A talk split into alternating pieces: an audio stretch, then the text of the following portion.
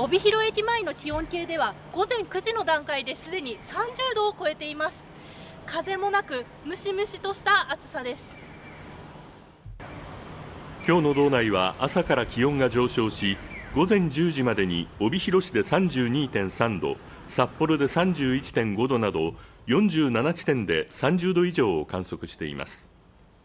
この後帯広市や池田町では35度の猛暑日が予想され十勝地方で猛烈な暑さとなる見込みです。また北見市でも35度札幌も34度の予想で熱中症の危険性が高くなります。十分に警戒してください。